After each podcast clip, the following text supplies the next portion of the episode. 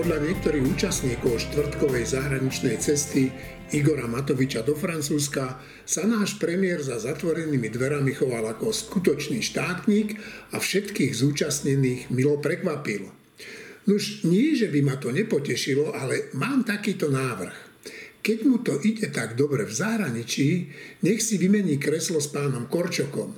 Na ministerstve zahraničných vecí by nemohol napáchať toľko vnútorštátnej škody, do zahraničia by mohli chodiť jeho štátni tajomníci a pán Korčok by bol skutočne skvelým predsedom vlády. No, viem, zatiaľ je to nereálne, bohužiaľ. Počúvajte týždeň s týždňom, ja sa volám Eugen Korda a dnes sú tu so mnou Marina Gálisová, Martin Mojžiš, Šimon Jeseniak, Michal Olách a náš šéf-redaktor Štefan Hríb. Tento COVID-19 a jeho mutácie majú takú vlastnosť, ktorú u tej potvory nepredpokladali ani najväčšie vedecké kapacity. Pandémia, ktorú vyvolal totiž nielenže zabíja, ale aj COVID-19 nadreň odhaluje charakter politikov, ktorí sú spolozodpovední za to, ako sa štát s epidémiou vyrovnáva. To, čo v posledných mesiacoch a dňoch stvára náš predseda vlády, sa už celkom vymyká zdravému rozumu. Jeho kreativita, ktorej stopy sa dajú vypátrať už v jeho vzdialenej politickej minulosti, je skutočne obdivuhodná. Pamätáte si, kedy si chcel prinútiť ľudí z kandidačnej listiny aby preukázali svoju bezúhodnosť na detektore lží. On sám si však našiel na dokázanie svojej bezúhodnosti detektorového podvodníka z Veľkej Británie, ktorý za honorár potvrdil, že charakter Igora Matoviča je kryštálovo čistý a že vraj nikdy nič neukradol. No, o pár rokov sa ukázalo, že to bola lož, lebo výtečník Matovič ukradol svoju diplomovú prácu a neoprávnene si tak menu mohol písať aj titul. Dnes je tento človek premiérom a to, čo predvádza, privádza mnohých ľudí k úvahám, že horšie ako ten koronavírus je už len ten jeho boj proti nemu. Kolegovia, pandémia vystrája, britský vírus dorazil, čísla sa nie že zlepšujú, ale sa zhoršujú.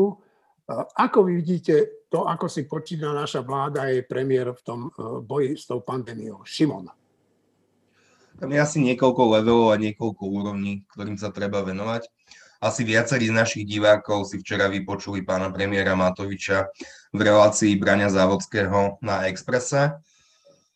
Uh, ja som to počúval v aute, ja som mal stavy paniky, úzkosti, frustrácie a že neviem vlastne, ako s tým celým ďalej sa dá pohnúť. A nebolo to kvôli zápche, ale práve kvôli, kvôli slovám pána premiéra Matoviča, ktorý opäť len verkulikoval, že za všetko môže Sulík, ale Sulíka nemôžem vyhodiť z koalície, lebo by to ľudia nepochopili. No, s tým sa dá súhlasiť, naozaj by to ľudia nepochopili, že prečo by teraz Sasku vyhadzoval, vyhadzoval z koalície, opäť opakoval svoju, svoju mantru o tom, že Sulík nenakúpil testy, čo je z časti pravda, tam, tam to bolo pomerne kontroverzné. Teraz čelíme, čelíme ďalšej kauze a to je nedostatok striekačiek a ihiel. To je ďalšia samostatná téma. Ale ak sa dá definovať manažment tejto pandémie, tak je to chaos. Čistý chaos a nevieme, nevieme ako, z toho, ako z toho von. Ako si povedal, tie čísla naozaj stále rastú, napriek tomu, že sme shodili jadrovú, jadrovú bombu. Ja som si len zo zaujímavosti googlil uh, definíciu jadrovej bomby Jadrová bomba je zbraň, ktorá spôsobuje obrovské škody na ľudských životoch a na materiále. Teda keď Igor Matovič hovorí, že to spôsobuje tieto škody, tak naozaj má pravdu a plošné testovanie práve toto spôsobuje, ktoré bude najvyššie teraz kontinuálne. Čo treba kvitovať je, že sa konečne spúšťa COVID automat. Ale je február 2021 COVID automat sa mal spustiť obrazne povedané v apríli 2020. To, čo sme 10 mesiacov predvádzali, naozaj, naozaj je fascinujúce. Ešte jeden koment. Igor Matovič sa tam tak posťažoval, že médiá do leta alebo do skorej jesene vôbec neinformovali o tom, že máme najlepšie čísla. To je, to je demagógia ad absurdum a par excellence, čo tam predvádzal. Veď médiá o tom písali, že máme najmenej obeti. Média len dodávali a polemizovali, či je to vlastne najlepší možný scenár mať tak veľmi dobré čísla, lebo ten vírus sa tu potom de facto vyskytoval v úplne minimálnej miere a vedci upozorňovali na to, že tá druhá vlna nás môže totálne, uh, totálne ako prísť ako prílivová vlna a všetky z nás spláchnuť a ono sa to naozaj deje. Dobre, uh, Miško Olách? Čo ja vnímam ako taký zase možno ďalší úroveň, keď Šimon hovoril o jednej, je otvorenie škôl, ktoré je rozporúplné. Pred chvíľočkou publikovala riaditeľka štátno pedagogického ústavu a teda hovorila aj za výskumný ústav detskej psychológie a patopsychológie, Mirka Hapalová stanovisko, kde odporúča určite otvorenie škôl. Taký predseda infektologickej spoločnosti Jarčuška je zase sa pred chvíľou vyjadril, že zásadne proti otváraniu škôl. Je tu viacero teda nejasností, ktoré teda môžu ešte vyvolať ďalšie problémy. E, mňa sa to týka, keďže mám tri škola povinné deti a uh, určite žiadne dieťa do školy nedám. Dobre, uh, Marina, ty, aby sme ženu nenechávali úplne nakoniec. Marinka. Ja mám takisto deti, ale čo sa týka otvorenia škôl, môj názor je, že školy mali byť otvorené v inom období, nie teraz. A je úplný paradox, že v čase, keď sme mali fakt super, úžasné čísla, tie geniálne výsledky, ktorých boli sme prví na svete, hej, a v tom čase naše deti v podstate sedeli doma úplne zbytočne strácali sociálne návyky, strácali vedomosti, strácali akúkoľvek štruktúru dňa, pretože rodičia pracujúci na home office e, nemajú čas riešiť ešte všetko do detajlov a rodičia pracujúci mimo home office, čiže mimo domácnosti, to už neriešia vôbec. No a v čase, keď už teda je, máme tie čísla úplne príšerné, tak teraz dávame deti do škôl. Prečo? Neviem že by sa bol vystupňoval tlak na, na, na odovzdanie detí školám? Neviem. Jednoducho je mi to záhadou, to, to je ťažko aj rozoberať. Dobre, Šimon a potom Martin a potom Števo, poprosím. Ak, chcel, ak by som chcel byť trochu morbidný a cynický, tak to vysvetlenie existuje a premiér to vysvetlenie nepriamo aj uviedol opäť v relácii Brania Závodského, kedy povedal, že ja som proti tomu, aby šli deti do škôl, ale Saska a za ľudí sú za, tak ja dávam, miem si nad tým ruky, nech si to dohodnú na koaličnej rade a nech tie deti idú do škôl. A tam sú len dve možné vysvetlenia tohto prístupu. Prvý je, že tie deti naozaj tam sa môžu nakaziť, môžu, nemusia. A potom Igor Matovič povie, vidíte, to je kvôli Saske alebo za ľudí. Alebo druhý scenár je, že sa nič nestane a dopadne to dobre, keďže ne, deti ne, nejdú N blok do školy vo všetkých okresoch a krajoch, ale iba v niektorých. Primátor Hlohovca Miro Kolák už avizoval, že deti v Hlohovci, ktorý je najhorší okres, nepôjdu. Takže to Ani je v Trenčíne. Ani v Trenčíne a v ďalších samozrejme. Takže to je to vysvetlenie, že prečo posielame deti teraz do škôl. Nezdá sa mi, že toto je konšpiračná teória, pretože v premiér to v princípe náznakovo povedal.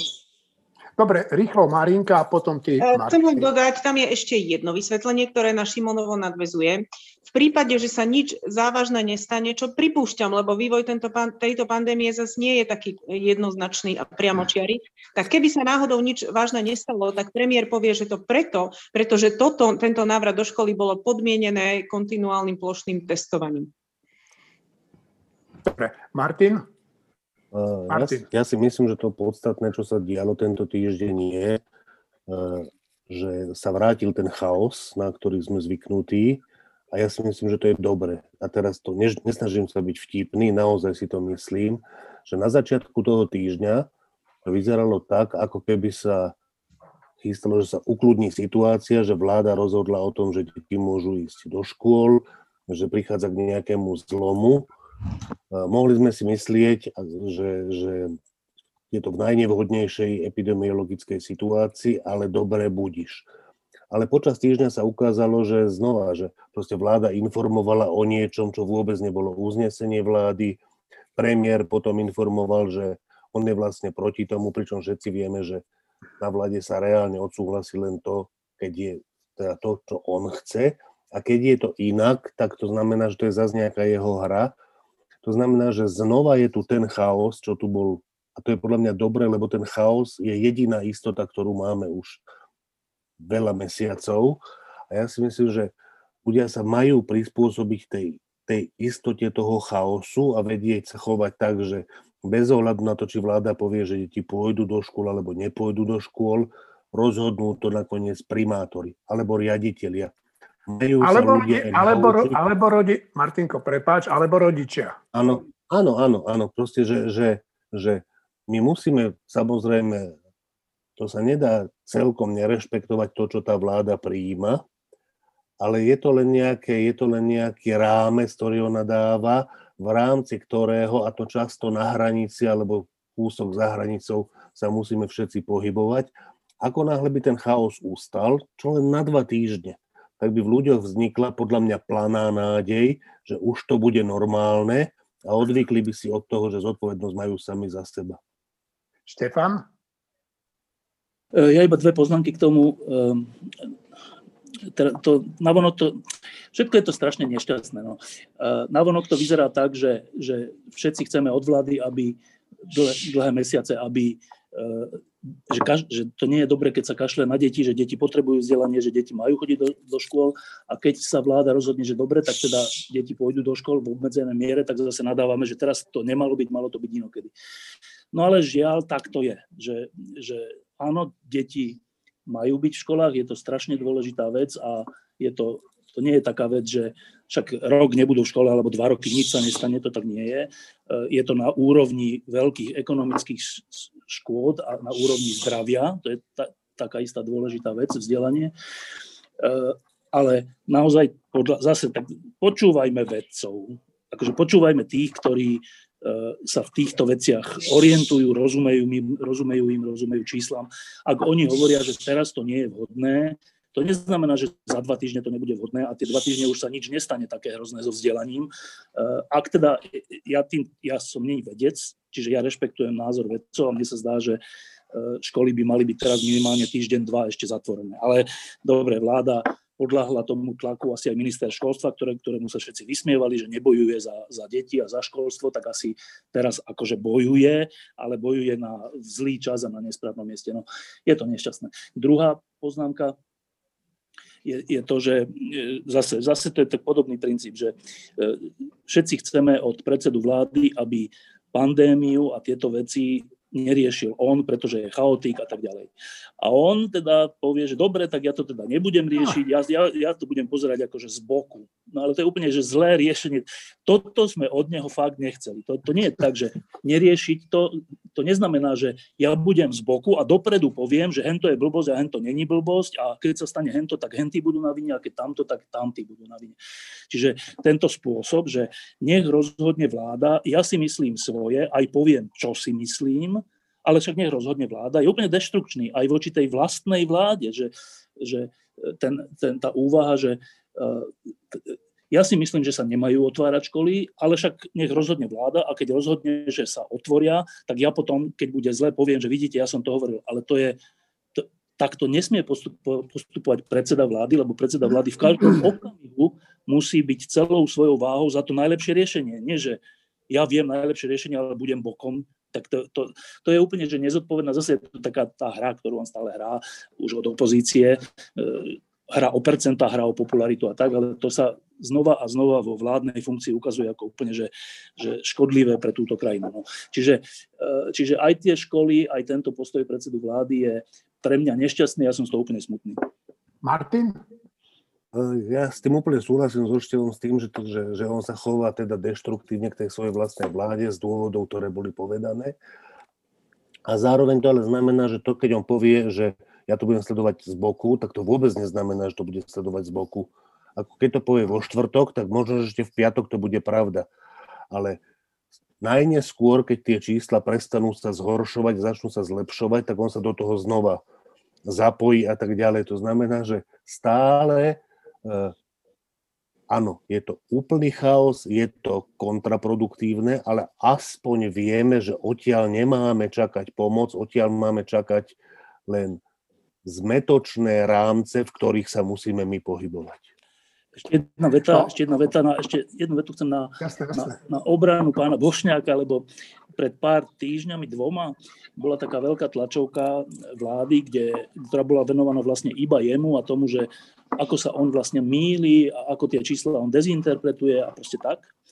A zaznela tam aj jedna taká stávka, že, že keď bude do konca januára Bošňák hovoril a dáta bez pátosu hovorili, že bude nad 2000 e, to číslo a predseda vlády hovoril, že nie, nie, nie, po plošnom testovaní to bude určite hlboko pod 2000, tak to si to pamätám. No tak už je koniec januára, už je začiatok februára a, a plnú pravdu mal Bošňák. Tak len teda v mene vlády sa mu chcem uspravedlniť. Martin?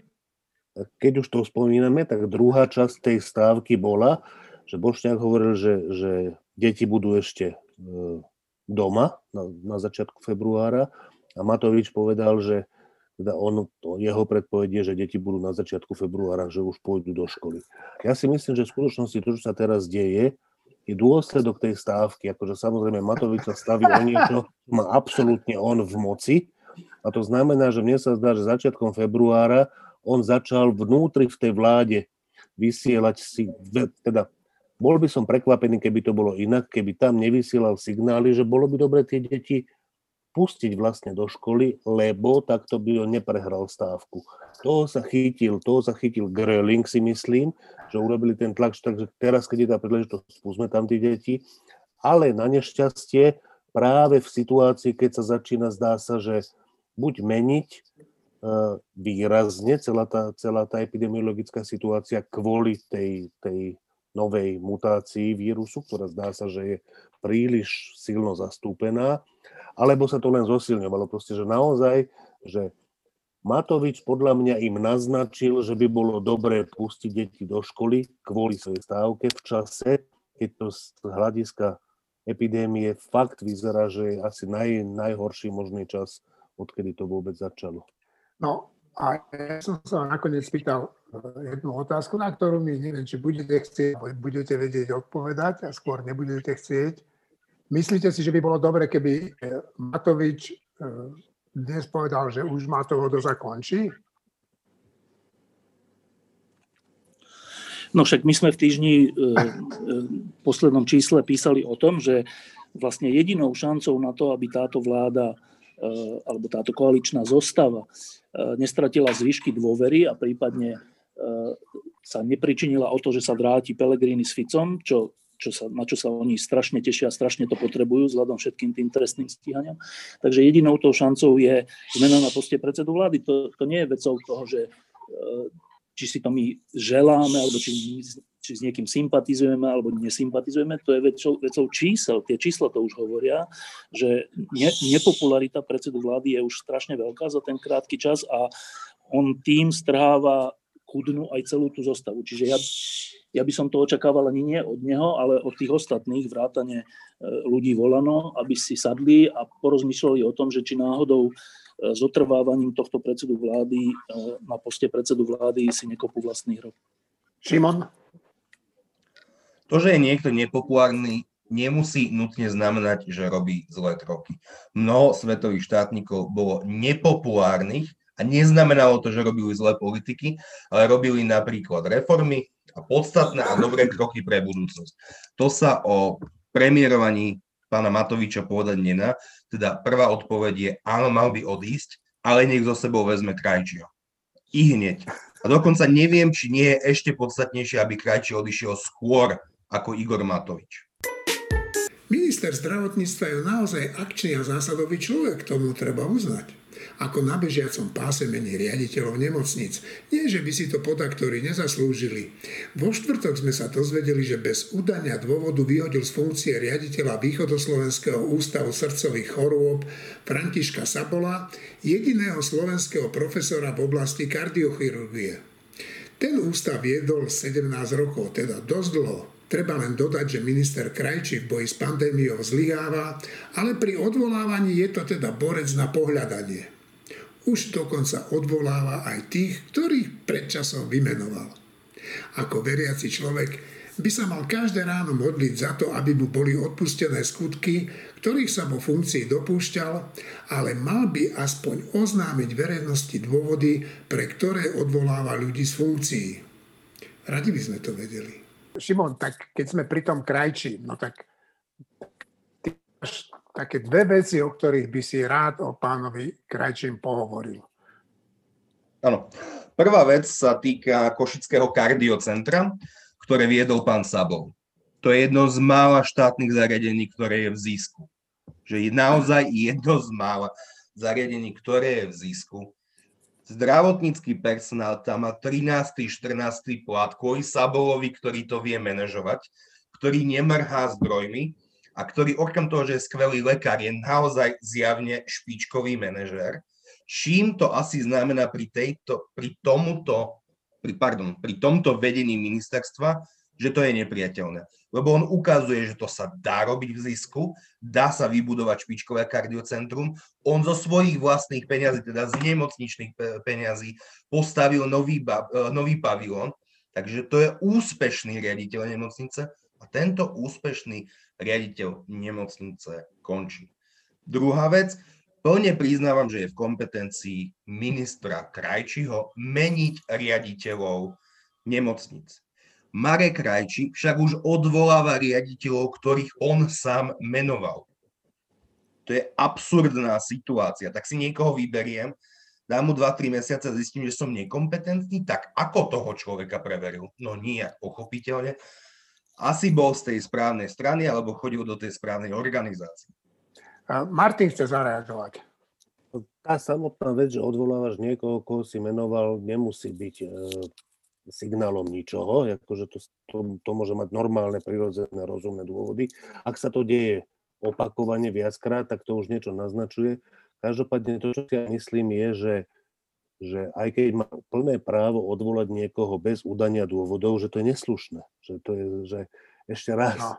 tá vec, že zaslušné Slovensko na tú nemáme zabúdať a odvolať niekoho bez udania dôvodu je elementárnym spôsobom neslušné. Nie len voči tomu odvolávanému, ale voči nám všetkým, že nie je potom zrozumiteľné, aké sú pravidlá, alebo nepísané pravidlá, aké sú požiadavky a očakávania toho ministra. Proste nie je jasné nič.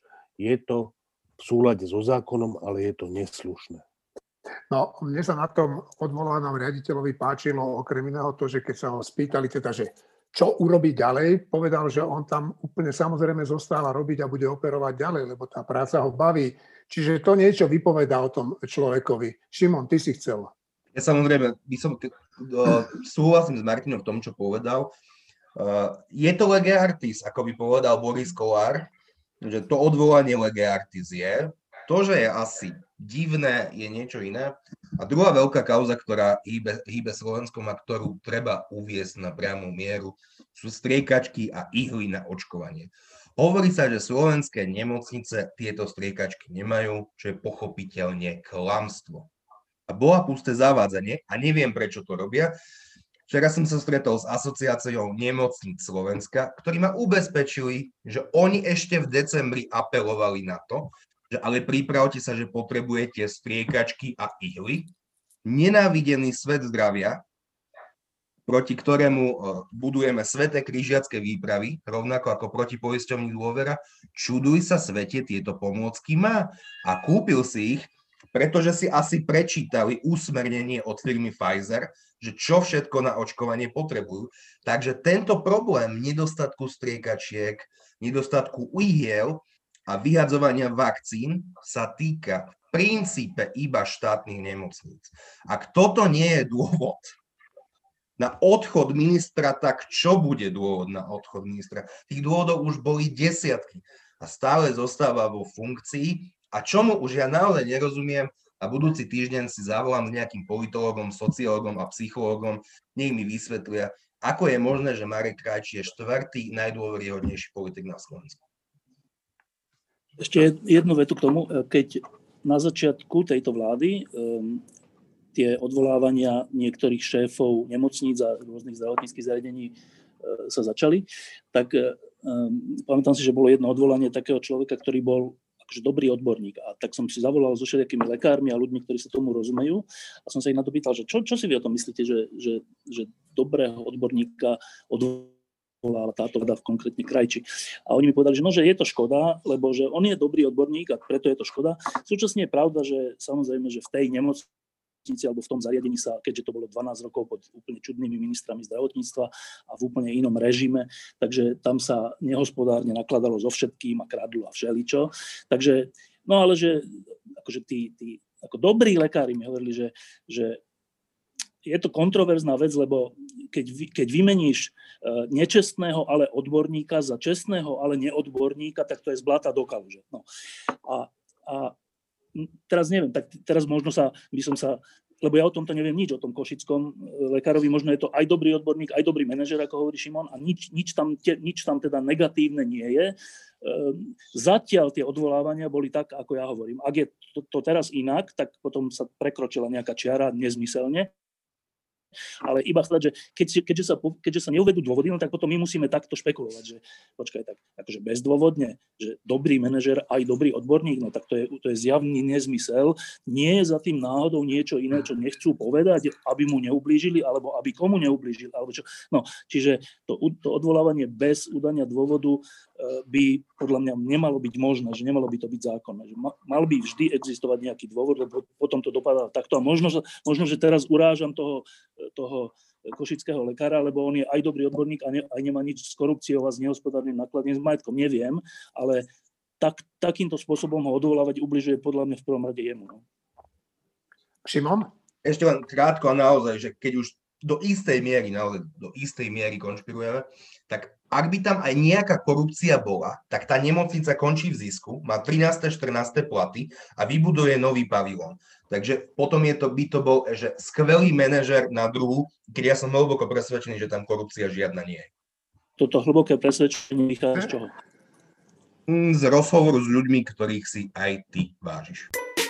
Pohľad na Rusko spoza hraníc je naozaj smutný a skľučujúci. My, slobodní občania, sme zhrození z toho, ako sa tento štát správa k svojim občanom. Vraždy, mučenie, masové zatýkanie, násilie a prepad životnej úrovne – tak k tomuto doviedol Rusov Vladimír Putin. V záverečnej reči, ktorú predniesol pred súdom Alexander Navalny, povedal slová, ktoré presne charakterizujú tohoto diktátora.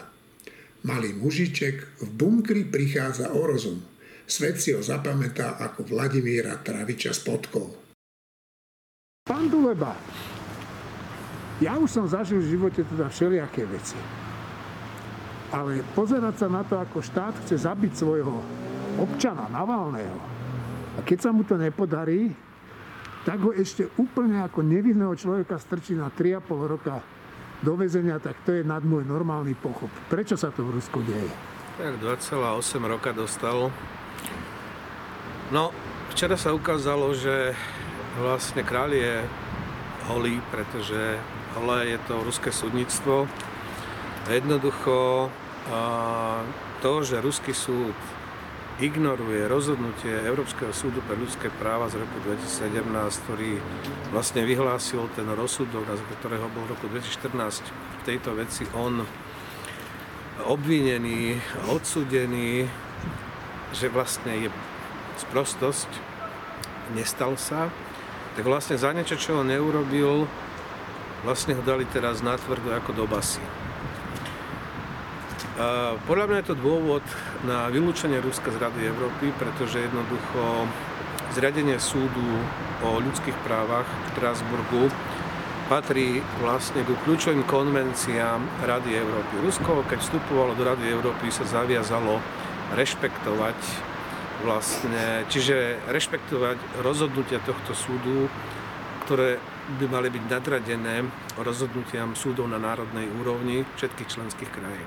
Rusko toto porušilo, to je závažná vec a myslím si, že toto je dôvod na vylúčenie Ruska z Rady Európy. To je prvé. Druhá vec je samozrejme, toto nemôže zostať bez odozvy na medzinárodnej scéne. Kľúčová vec si myslím naťahuje Nemecko so svojím postojom Nord Stream 2, pretože bola prekročená určitá čiara, ktorá jednoducho už sa nebude dať rozchodiť ani tolerovať.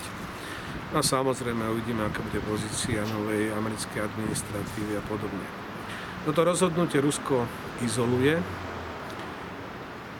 Je omyl si myslieť, že to rieši nejaký vnútropolitický problém, pretože nerieši. Pretože jednoducho sú objektívne dôvody, prečo Rusi protestujú a začali protestovať. Jednoducho Navalny sa stal symbolom týchto protestov, takže je to taká úplne primitívna likvidácia politického protivníka, že ho uväzníte, dáte ho do basy za niečo, čo on vlastne neurobil. Takže je to taká vizitka, dosť smutná vizitka súčasného Ruska aj putinovského režimu. No, ja som dnes ráno čítal, že už reagovala nemecká kancelárka Merkelová, že teda je, že je to nepriateľné. Vy hovoríte, že by Európska, alebo Európa mala podniknúť nejaké kroky. Ja som predvčerom natáčal rozhovor s Jefimom Fištejnom, to je známy znalec Ruska. A ten hovorí, že Európa nespraví nič, že aj ten Nord Stream 2 bude dostávaný. No tak ak Európa nespraví nič, tak čo to bude znamenať? Ak Európa nestaví, nespraví nič, tak to bude vizitka samotnej Európy. To bude rezignácia vlastne na nejaké základné princípy, ktoré teda vďaka Európskej únie, Európskej integrácii tu máme od konca druhej svetovej vojny. Keď sme všetci pristúpili k týmto princípom a normám, my sme sa stali členom Európskej únie, Rusko sa stalo členom Rady Európy, keď je tu niečo, čo tvorí základ civilizácie a života tejto Európe. Čiže ak nespraví nič, tak to bude podobne u nás, ako je to momentálne teraz v Rusku, že jednoducho Európa rezignuje na samú seba a to je koniec. To je koniec, to je potom návrat do nejakého 19. storočia, do obdobia po napoleonovských vojnách, alebo pred nimi, keď jednoducho v medzinárodných vzťahoch, keď človek alebo jednotlivé znovu budú odsunutí na nejakú tretiu, štvrtú koľaj, a rozhodujúce preto, ako Európa bude vyzerať, budú záujmy veľmoci a ich dohody za stolom. A keďže vieme, ako Európa je štrukturovaná geograficky, koľko štátov tu je, no tak to bude proste o veľkých a to bude koniec slobody malých. Ako to možno preháňame, ale jednoducho, ak Európa nezareaguje na toto, čo sa stalo po tom, čo nemecké laboratórium Bundeswehru dokázalo, že išlo vlastne o pokus otravenia Navalného látkou zo skupiny Novičok, čo je zakázaná látka. Že to potvrdili laboratória vo Švedsku, vo Fínsku, vo Francúzsku, že to potvrdila Medzinárodná organizácia pre vlastne zákaz chemických zbraní. Tak to sú proste veci, ktoré sa popred nedajú a to je už potom o tých európskych politikoch, že vlastne kvôli čomu tú politiku robia.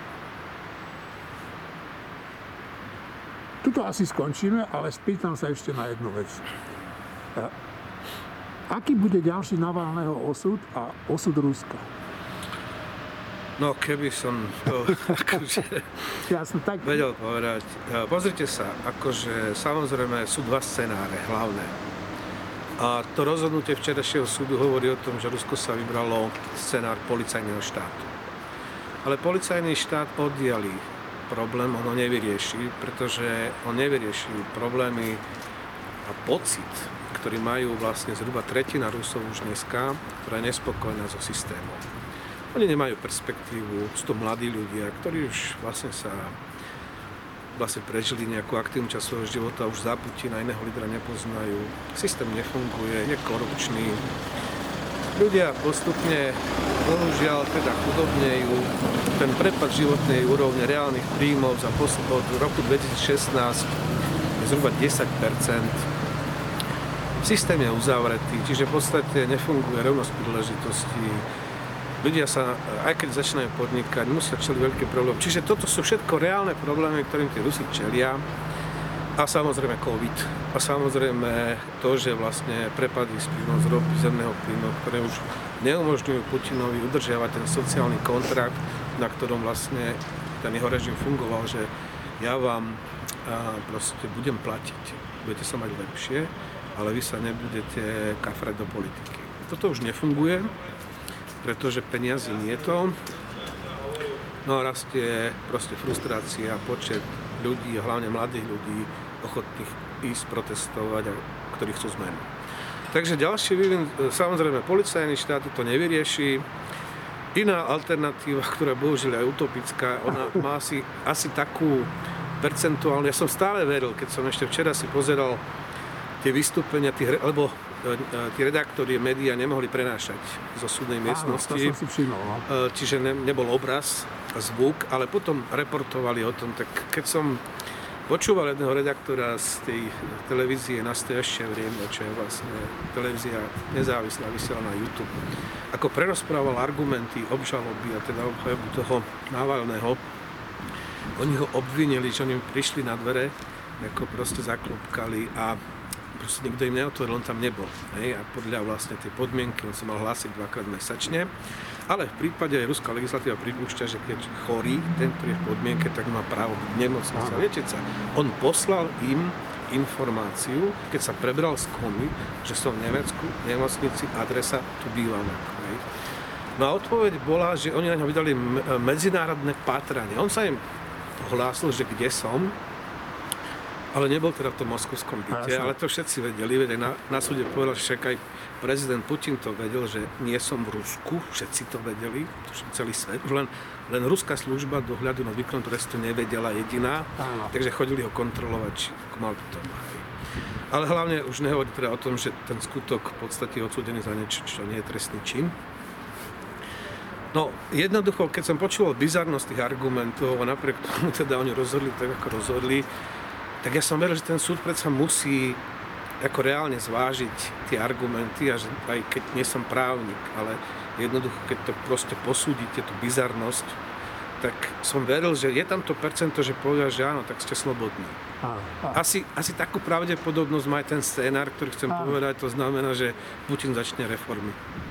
Putin začne reformovať systém, začne on bojovať s korupciou, on začne robiť Navalného agendu, aby jednoducho ľudia, ktorí teraz protestujú, znovu pochopili, že Putin je ich líder. Čiže to je asi taká pravdepodobnosť, že sa takéto niečo stane, ako že teda včera som teda dúfal, že ten súd predsa len rozhodne akože prospech na Navalného. Čo sa nestalo a obávam sa, že ten systém už nie je schopný na nejakú reformu. Takže bohužiaľ, Rusko čaká prehlbujúca sa kríza, podľa všetkého prehlbujúca sa medzinárodná izolácia, No a proste bude to tam vrieť. A kedy to buchne, ako to buchne, uvidíme, či budú protesty pokračovať. Ja si myslím, že by tí organizátori urobili rozumnejšie, ak by to skončili teraz, lebo skutočne to nemá zmysel ísť do ulic a nechať sa mlátiť do policajtov, pretože ten policajný režim bude mať odrazu pocit, že tak ja som niečo, už ľudia nechodia protestovať, ale sústredí sa na tie parlamentné voľby, ktoré budú v septembri tohto roku využiť systém štábov, ktorý vlastne Navalny vytvoril, aj Áno. systém inteligentných volieb a odkontrolovať. Čiže myslím si, že mali by sa skôr rozum, sústrediť na toto a nehrotiť tú situáciu, lebo ten režim má zdroje, má policajtov a má dosť proste pendrekov na to, aby tých ľudí na tých uliciach zmlátil. No a vidíme skúsenosť Bieloruska, ale vlastne z Chabarovska, že ľudia môžu chodiť každý druhý deň na protesty v priebehu roku. Sme, to bolo aj v Bielorusku, teda cez víkendy, v Chabarovsku to bolo 148 krát, rok má 365 dní, ale proste postupne to je dostratené. Čiže aby nepremrhali ten potenciál, aby sa tí ľudia neunávili k tým voľbám v septembri, Aha. lepšie by bolo jednoducho si dať pauzu a vrátiť sa znovu potom k tomu tlaku verejnému, bližšie k tým voľbám v septembri. To je taký môj názor, odhad, ale samozrejme uvidíme, že, čo sa stane. Pýtam sa Mariny. Marina, čo ty hovoríš na to, čo sa tam deje? Lebo ja ti poviem pravdu, že ja som dosť zhrozený. Som zhrozená, ale nie som prekvapená. Rusko je jednoducho Rusko.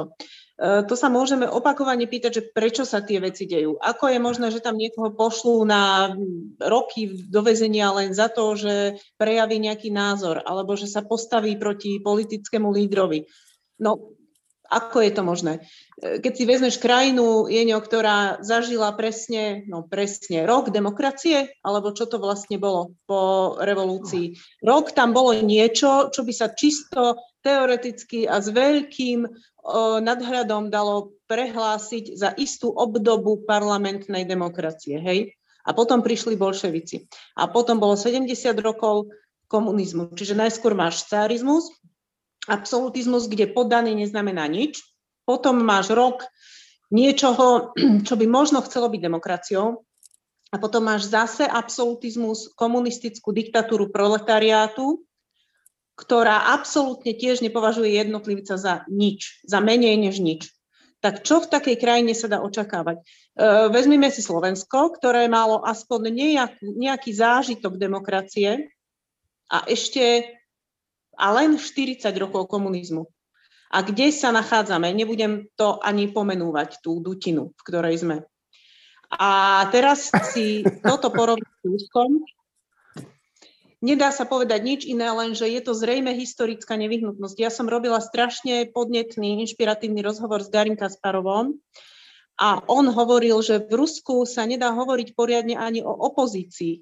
Proste to je to je krajina, kde existujú snahy niečo urobiť, ale kde Putin a jeho ľudia tak rozbili ten opozičný tábor, že mnohí ľudia napokon toho Putina podporia len z takého, také, takého zúfalstva, že už nemajú čo. Oni nevidia reálnu, funkčnú, ako sa povie po anglicky, viable alternatívu ku Putinovi. Oni vedia, že Putin je zlo. Oni nevidia alternatívu. Čiže, a toto celé, čo sa tam deje, je iba dôsledok. Už dnes tomu nasadila korunu tá správa, že zomrel lekár, ktorý ošetroval Navalného po otrave v Rusku. A čo? No, vie sa prečo, podľa mňa. Každý si môžeme domyslieť. Uh, poď, prepačte, najprv Martin Mojžiš, potom Števo a potom Šimon. Tak ste sa hlásili, dobre? Martinko. Ja si myslím, že tá situácia v Rusku je asi beznádejná v zmysle, že to je e, diktatúra azijského typu. Vždy to tak bolo a ona sa niekedy tvári menej despoticky a niekedy viac, ale je, je to despotizmus. Ja si myslím, že tá, tá situácia je beznádejná. O to viac, o to viac by sme mali vnímať a nechať prehovoriť k sebe toho Navalného. To je človek, ktorý podľa mňa v beznádejnej situácii, po tom, čo ho otrávili, sa vrátil do krajiny, ktorej vedel, že ho hneď zatknú a uväznia na roky. A spravil to. Ja si myslím, že dnes je tá, akože väčšina z nás nevie urobiť kvôli nejakým princípom vôbec nič, ani v situácii, keď im za to nič nehrozí a šance na úspech sú vysoké. Akože vidieť človeka, ktorý robí zdanlivo úplne iné veci, pretože, pretože je to správne. E, ja, sa, ja mám pocit, že je veľmi ľahké ho prehliadnúť. Áno, že prečo myslíte, že Navalny no a vrátil sa do Ruska. Ešte existovali komentátori, ktorí napísali, že to je asi blázon, že na čo sa tam vracia. Proste nie, nie, nie. To by sme si mali všímať a ja ho nechcem nejak idealizovať. Kto už vie, čo by sa z Navalného vyvinulo, alebo čo sa z neho vyvinie, ak sa on dostane k moci v Rusku, netuším. Ale spôsob, ktorý teraz robí, ak si, to, čo teraz robí a spôsob, akým to robí, ja si myslím, že ukazuje nám niečo, čo by sme si mali všimnúť a ja si myslím, že si to dostatočne nevšímame. Uh, Števo? Ehm, no, dve poznámky k tomu Navalnému. Ehm, zase je to Rusko a v Rusku aj hrdinovia sú ruskí hrdinovia. To sú iný typ hrdinov, akí sú západní hrdinovia v niečom. Ehm, Viď Solženicin, že to bol že hrdina v niečom a potom zase dosť hrozné veci rozprával, keď už no. sa vrátil do Ruska. A, a tým nechcem povedať, že Navalny je takýto typ, ale niekde som čítal, že kto vie, aký by bol Navalny akože líder a že napríklad niekto tam písal, že však on je normálny ruský nacionalista, že on by bol určite za to, že Krym, Krym patrí Rusku a takéto veci. Neviem, či to tak je, niekto to tam konštatoval. E, čiže to nie je tak, že Navalny je, je akože hrdina a tí ostatní to sú tí akože zlo, ale e, to samotné, čo Martin hovoril, že keď niekto niekoho otrávi, teda v zmysle, že chce ho zabiť a a urobí to, že režim, nie že nejaký jednotlivec alebo nejaká skupina, že ten štát to urobí. A keď to urobí ten štát a toho človeka v inom štáte vyliečia a môže tam byť do konca života ako disident. A on sa vráti do toho svojho štátu, lebo ho má rád, lebo ho chce zmeniť, lebo chce niečím prispieť. A aj tá reč, ktorú mal, tak to je zase niečo, ktoré, ktoré podobne ako ten Solženicin, ten napísal Súostovie Gulag a ďalšie veci, že to je niečo také, že strašne silné, tak po rusky, ale strašne silné, že akože ak niekto povedal, že on je asi blázon, že sa vrátil, no tak to je strašná urážka niečoho úplne čestného a hlbokého. Čiže ja si to úplne vážim a že Navalny by mal dostať normálne, že Sacharovú cenu a všetky tieto veci, lebo to je aj pre západnú Európu veľký príklad. Šimon? Ja som len chcel povedať, eh, že ten lekár mal 55 rokov. To nebolo že úmrtie 80-ročného ostrieľaného chirurga alebo niekoho. Toto je podozrivá smrť, mal 55. Nechcem tým povedať, že 55-roční ľudia neumierajú, ale sú tam obrovské pochybnosti, ktoré sú, ktoré sú pochopiteľné. No, navyše, e, v súvislosti s tým by som rád pripomenul, že tá skupina Belikant sa myslí volajú. Dobre som to povedal? Beli? Belikant.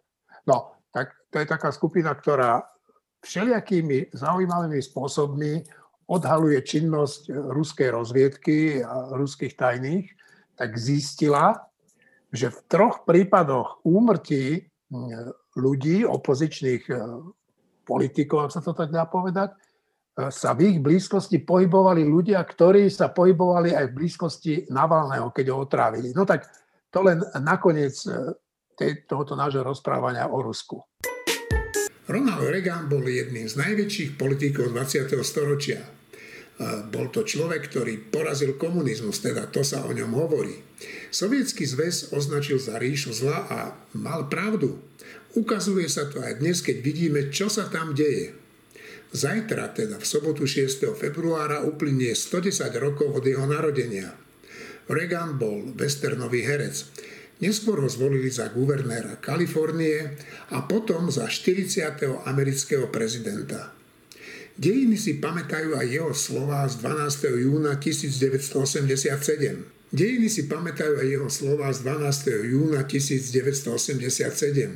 Vtedy počas návštevy západného Berlína vyzval sovietského vodcu Michaila Gorbačova, aby svoju politiku uvoľňovania medzinárodného napätia potvrdil Veľmi jednoducho a to zbúraním berlínskeho múru. Parlament zrušil gastrolískovým firmám štátom garantovaný biznis. Dlhé roky mohli od zamestnávateľov vyberať 3% poplatok a ďalší si ešte účtovať od firiem, od ktorých gastrolístky spätne vykupovali. No, nechcete takto podnikať. To bol biznis ako hrom a netreba sa teda čudovať, že sa zmene zákona tieto firmy bránili o dušu. Na výplatných páskach zamestnancov tak pribudne jeden riadok s názvom stravné, no a na účtoch gastrofiriem zas ubudne nejaký ten miliónik zisku. Mnohí aktéry Ficovho zmafianizovaného štátu končia v celách, podľa ktorých sa hneď hodia pen, či sa pokúšajú zapôsobiť na srdcia sudcov, ktorí budú rozhodovať o ich väzbe pokusmi o nepodarené samovraždy. Špičky Ficom vybudovanej chobotnice čelia vážnym obvineniam a mnohým hrozí okrem dlhoročného väzenia aj prepadnutie majetku, ku ktorému sa vďaka zločinom dostali. Štátny rozpočet to síce nezachráni, ale aspoň budeme mať pocit, že kradnúť a podvádzať sa nevypláca. Teda nie je to dobrá životná perspektíva. Píkať za svoje zločiny a ešte aj prísť o to, čo som nakradol. Tak im to nezávidím. Čo vás napadne, Milí priatelia, keď počujete slova politickí väzni, zatvárajú tu ľudí nevinných, vypíšeme referendum, musí skončiť táto vláda, zabili Lučanského, no tak, tak čo sa to tu deje v tejto krajine? Marina. Tam je viacero úrovní. Ehm, samozrejme, že dejú sa objektívne nejaké veci, ktoré všetci vidia, ale tieto veci sú zároveň otvorené nielen interpretácii, ale aj značnej dezinterpretácii. Je úplne jasné, že v ére sociálnych sietí sa dezinterpretácie šíria strašne rýchlo, takže áno, sme svedkami toho, že niečo sa udeje a niekto si to vysvetlí po svojom a rozšíri to. Je absolútny nezmysel hovoriť tu o politických väzňoch v súvislosti s osobami, ako je nejaká pani Jankovská, alebo uh, Brhel a spol, pretože to sú ľudia, ktorí e, evidentne majú za nechtami toho strašne veľa. Tam je jeden trošku problém, že možno, že by sa mali tieto veci inak prezentovať. A nie ako, že dielo tejto koalície je, že títo ľudia sedia a podobne. Lebo je, to je na jednej strane tá jedna dobrá stránka, že za tejto koalície sa títo ľudia dosta- e, konečne zrejme sa im dostane spravodlivosti, čiže trestu. Ale ľudia zároveň získavajú možnosť e, vnímať to celé ako nejako, že táto vláda nejako aktívne posádza týchto ľudí za mreže. Čo je, priznám sa, dosť znepokojivá predstava, v súvislosti s akoukoľvek vládou. A najmä keď si uvedomíme, že táto vláda sama prakticky si píli konár pod sebou, to píli, ako sme mali krásne na obálke zobrazené, tak tá vláda, ktorá príde po nej, ak začne nasledovať jej príklad kvázi, ale nie zákonnými prostriedkami a nie v súlade s dobrými mravmi a spravodlivosťou a svedomím, tak to bude hrozné. No, ja nemám taký pocit, že táto vláda by sa nejako verejne vytešovala z toho, že sú tu strkaní a obviňovaní ľudia, ktorí kedysi tvorili, tvorili tak, taký ten rebrík Ficovej vlády tu. Ja ten pocit nemám naozaj, ale možno je, to, možno je to naozaj tak, že to ľudia tak vnímajú, ale ja si skôr myslím, že je to tým, ako to tá opozícia prezentuje a že sa jej v niektorých médiách teda dostáva veľkej pozornosti. Šimon. Prvá časť tvojej otázky bola, čo si pomyslíte, ak poviem termín politický väzň? Pomyslím toto. Václav Havel, Ivan Martinierous, Patočka, Pavel Zajíček, Plastic People of the Universe, DG307. Rozhodne si nespomeniem na Brhela, Lučanského, Jankovsku a ďalších. To nie sú politické procesy. Ja by som s tebou asi súhlasil v tom, že sa z toho vláda nevytešuje, respektívne už nevytešuje, ale ja si pamätám status premiéra Igora Matoviča, ktorý v súvislosti so zadržaním niekoho, si už naozaj nepamätám koho, Áno. napísal ďalší z hrušky dole. Však aj Veronika Remišová mala také repole. No. Takže, takže to je to, čo ma tento týždeň vyrušilo, bol pokus o samovraždu Jankovskej, ako povedal jej advokát, a to je predávkovaním antidepresívami akože voľní, väzni majú v base voľný prístup k liekom a môžu si ich dávkovať ako si zmyslia? Ja, ja neviem, ja som v base našťastie nikdy nebol, ale ak tomu tak je, tak to je prúser jak Brno. Tak hádam, je tam nejaký... No. A ja som nepovedal, že je odsudená alebo neodsudená. Ja vravím o tom, že si dávkovala lieky podľa ľubovôle. No, ona vraj mala dávku na týždeň pri sebe a oni to chceli urážať aj ľudskú dôstojnosť, aby jej chodili dvakrát, trikrát denne dávať liek, ale po tej skúsenosti s Lučanským teda fakt mali nad týmto rozmýšľať. Šim, uh, uh, ja, ja, no, hovor, hovor ešte. Úplne, akože, neviem, možno som málo citlivý, ale zase keď niekomu v celé podám liek, tak to je urážanie ľudskej dôstojnosti. No neviem, no, mne sa to nezdá. Dobre, Miško Olaf, čo si o tom myslíš? Mm, že som len doplnil, že tam platia ešte iné pravidla, alebo ešte nie je odsúdená, ale je divné, že je dali na týždeň lieky. Dajú sa byť, ale nemám čo viac povedať. Ja by som potom možno dodal niečo iné k tomu, ale to sa, no, to sa trošku odbočil. Že, no, ešte by som povedal, že pacientov v nemocnici, keď im denne dávkujú lieky, tiež urážajú ich ľudskú dôstojnosť? No veď v poriadku, veď ja to neobhajujem samozrejme, Miško, hovoril si, že odbočíš, tak odboč kľudne. Vieš čo, keď hovoríme o uzatváraní ľudí, tak mňa sa momentálne veľmi dotýka, čo je síce trošičku odbočím uzatvorenie osady v Sačurove, kde znova po tých skúsenostiach z jary, kedy sme videli, že e, to bolo naozaj neefektívne a spôsobilo to mnoho problémov, troch osad, e, ktoré boli zavreté do vnútenej karantény a strážili vojaci s útočnými dlhými zbráňami, tak znova včera sa pristúpilo k, k E, opaskovaní a strážení ďalšej osady v Sačurove. A to sú ľudia, tam sú zdraví aj chorí spolu, majú problém vychádzať odtiaľ. Takže máme tu aj iné komunity, na ktoré nezabúdame, ktoré sú nedobrovoľne zatvárané e, proti ľudskej dôstojnosti do nutenej karantény na úrovni celej komunity, nie na úrovni domácnosti. No, e, ja celkom s tebou nesúhlasím. Ja si myslím, že v určitom okamžiku treba prijať také opatrenia, ktoré nevyzerajú veľmi dobre. No, prečo vždy na Rómov? Na, na, no tak to, nechcem, sa, nechcem rozoberať tú otázku, že prečo vždy na Romoch, ale preto, lebo žijú v takých podmienkach, akých žijú, tá nedôstojných, zlých podmienkach a tam sa ten COVID šíri potom komunitne rýchlo. To sa nepotvrdilo. To sa nepotvrdilo. No, Není tam väčšie šírenie ako na Orave. Dnes sa to potvrdilo, ale dobre však. Ale nepotvrdilo. No, Tvrdia no, zdravé regióny, ktoré, nemajú, ktoré majú údaje selektívne. To dnes, ale... som tie, dnes som tie údaje čítal. Každý štvrtý a komunitné šírenie je tam. Konec. Ale na Orave to bolo podobné.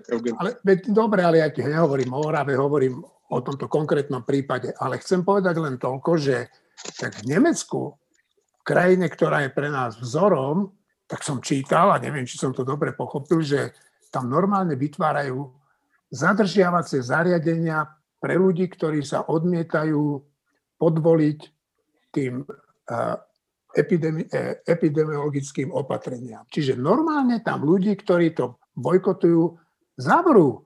No tak, čo, ako, čo sa netýka ako, Rómov. Rómovia sú... Ale, ale, ale, ale, Miško, nemôžeš to brať. Ja, to ne, ja berem Rómov... Ja viem, ale ale reaguješ podľa mňa zle, ale to je jedno. Čiže niekedy sa si myslím, že treba pristúpiť k opatreniam, ktoré sa nám moc nepáčia. Marina. Víš ja by som v tomto prípade bola veľmi akýmikoľvek opatreniami, ktoré sa nám nepáčia, pretože to je, to je strašne tenký ľad. A v tomto podľa mňa má Miško pravdu, že hmm. majoritná spoločnosť veľmi ľahko znesie prestúpenie určitej hranice u Rómov, pretože každý si povie, to nie sme my, to sa nás netýka. Verte mi, že ako náhle by začali tu na uzatvárať ulicu po ulici, keď by zistili na základe dát, že jednak sa dochádza ku komunitnému šíreniu a jednak sa ľudia správajú nezodpovedne, chodia po návštevách a neviem čo, čo vám garantujem, že sa deje aj v majoritnej komunite, ako náhle by tu začali uzatvárať celé bloky v mestách a oddeľovať, tak by sa veľmi rýchlo zbadali. Aspoň dúfam. Ja som tá... Aj keď obávam sa, že už nie sme takí rezignovaní, že nebudeme protestovať skoro pri ničom. Ale čo sa týka týchto rómskych osad, to ja v tom nevidím rozdiel, ako keby uzatvorili nejakú ulicu v bežnom majoritnom, majoritnej štvrti v meste, bez no. ohľadu na to. No, ja len chcem povedať, že napríklad v Taliansku, keď bola tá prvá vlna, tak tam v tých mestách zatvárali nie, že celé ulice, ale celé mesta. Áno, strážila to policia, nepúšťali tých ľudí von. Čiže treba sa dívať na to aj z tohoto pohľadu. Chce niekto niečo k tomu povedať? Znova iba to by som doplnil, že v Sačurove napríklad sú aj normálne byty, to není osada, že sú tam len chatrče. To znamená, že tam tí ľudia sú schopní sa chrániť a dokážu sa chrániť. A no. u nás zatvárame len Rómov, jedine Rómov, nikto iný. Pokiaľ, viem, pokiaľ ja viem, tak v tej osade sú vo vnútri dva bloky, v ktorých sú byty. To je všetko. No veď ja ale... hovorím, že sú tam aj bytovky. No, ale, no, tak, ale tam sú tie... Dobre, no. Nechajme tú tému tak, v tomto sa asi nezhodneme. Chce niekto? Nie. Tak uh, Števo, ty si, teda čo myslíš o tom, akú kampaň tu uh, rozbehla tá opozícia a nemyslím tým len kampaň nejakú referendovú alebo alebo, alebo odvolávaciu, odvolávanie vlády. Ale myslím tým aj to, akú náladu tu navozuje. Čo si o tom myslíš? No to by som sa vrátil k tomu, tomu pojmu, že politický väzeň a podobné veci. Ja som sa naozaj o tomto rozprával s veľa ľuďmi v poslednom čase, o tých zatýkaniach, o tom, ako to funguje, aké prebiehajú úkony, či prebiehajú, kedy prebiehajú, na základe čoho niekoho zavrú a na základe čoho niekoho prepustia. A zo všetkého, čo o tom viem, tak, tak teraz dám do, do sásky moju 30-ročnú kariéru. Zo, všetké, zo všetkého, čo o tom viem, sa mi zdá, že sa postupuje zákonne. Že teda to nie je tak, že ten je smerák, zavrime ho a teraz ho niekto zavre. Veď na to treba, e, to, to, ten postup je taký, že vyšetrovateľ je dozorujúci prokurátor a je ešte sudca, ktorý to musí schváliť.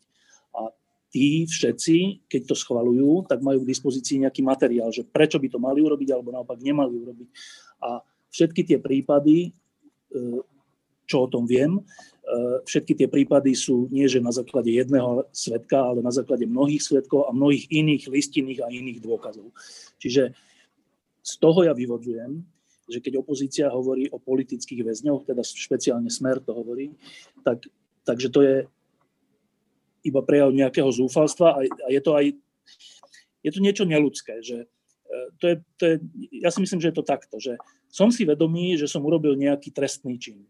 A teraz mňa za to idú zatvoriť, tak ja poviem, že ja som politický väzeň. Tak ak som si vedomý, že som ten trestný čin urobil a poviem, že som politický väzeň, tak som není politický väzeň, ale som úplne že zrúd, alebo aspoň by sa očakávalo, že dobre, tak začnem sa vyhovárať, keď mám aspoň kúsok nejakého svedomia alebo niečo, že začnem sa vyhovárať, začnem to zľahčovať, začnem hovoriť, že ale tie dôkazy nie sú až také silné alebo niečo, ale povedať, že politický väzeň z oči v oči politickým väzňom, ktorí tu ešte žijú na Slovensku, to nie sú len tí vymenovaní v Česku, čo Šimon, Šimon vymenoval, dá sa vymenovať desať, desiatky slovenských politických väzňov, tak, tak z oči v oči ním povedať politický väzeň je, je akože neludské. Že, e, my, korupčná garnitúra, sme politickí väzni, no tak potom politickí väzni by mali vrátiť ten štatút a mali by sa nazvať nejako inak, lebo potom je to slovo, trocha aj posvetné slovo, je úplne zdevalvované. No, čiže to je, to je k tým politickým väzňom. A to, k tomu referendu,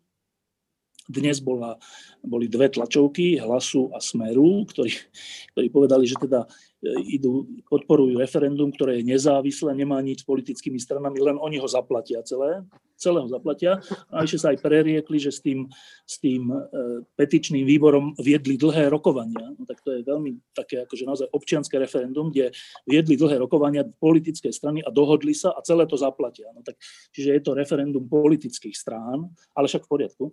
Eh, snaha o referendum, je predpoklad, že nevíde, lebo na Slovensku bolo len jediné referendum platné, aj to len tak, tak, aj to tak, že všetky politické strany museli byť za, to bol tuším o vstupe do Európskej únie.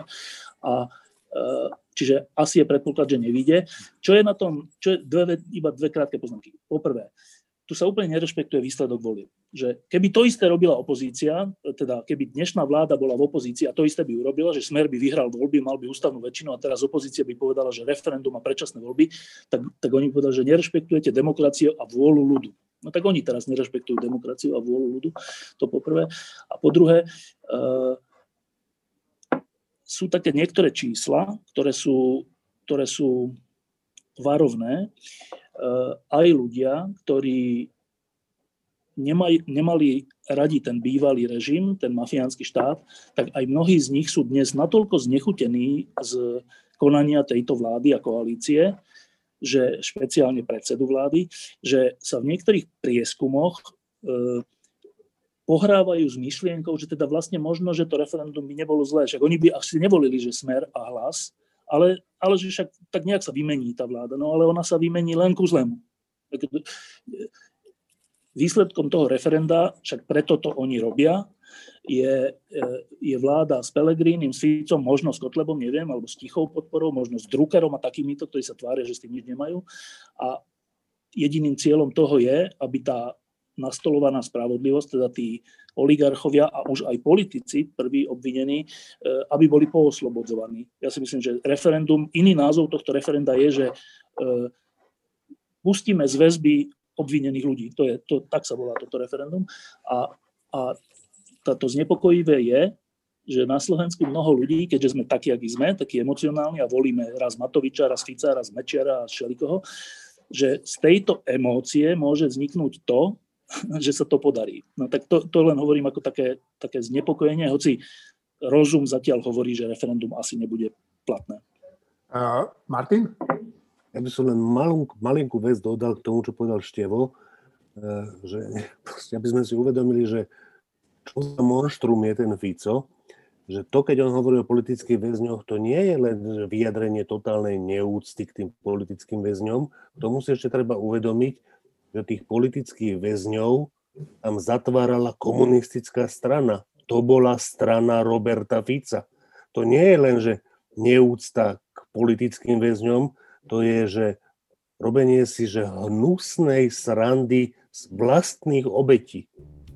Kolegovia, ja vám všetkým ďakujem, majte sa pekne a mm, teším sa do počutia s našimi poslucháčmi.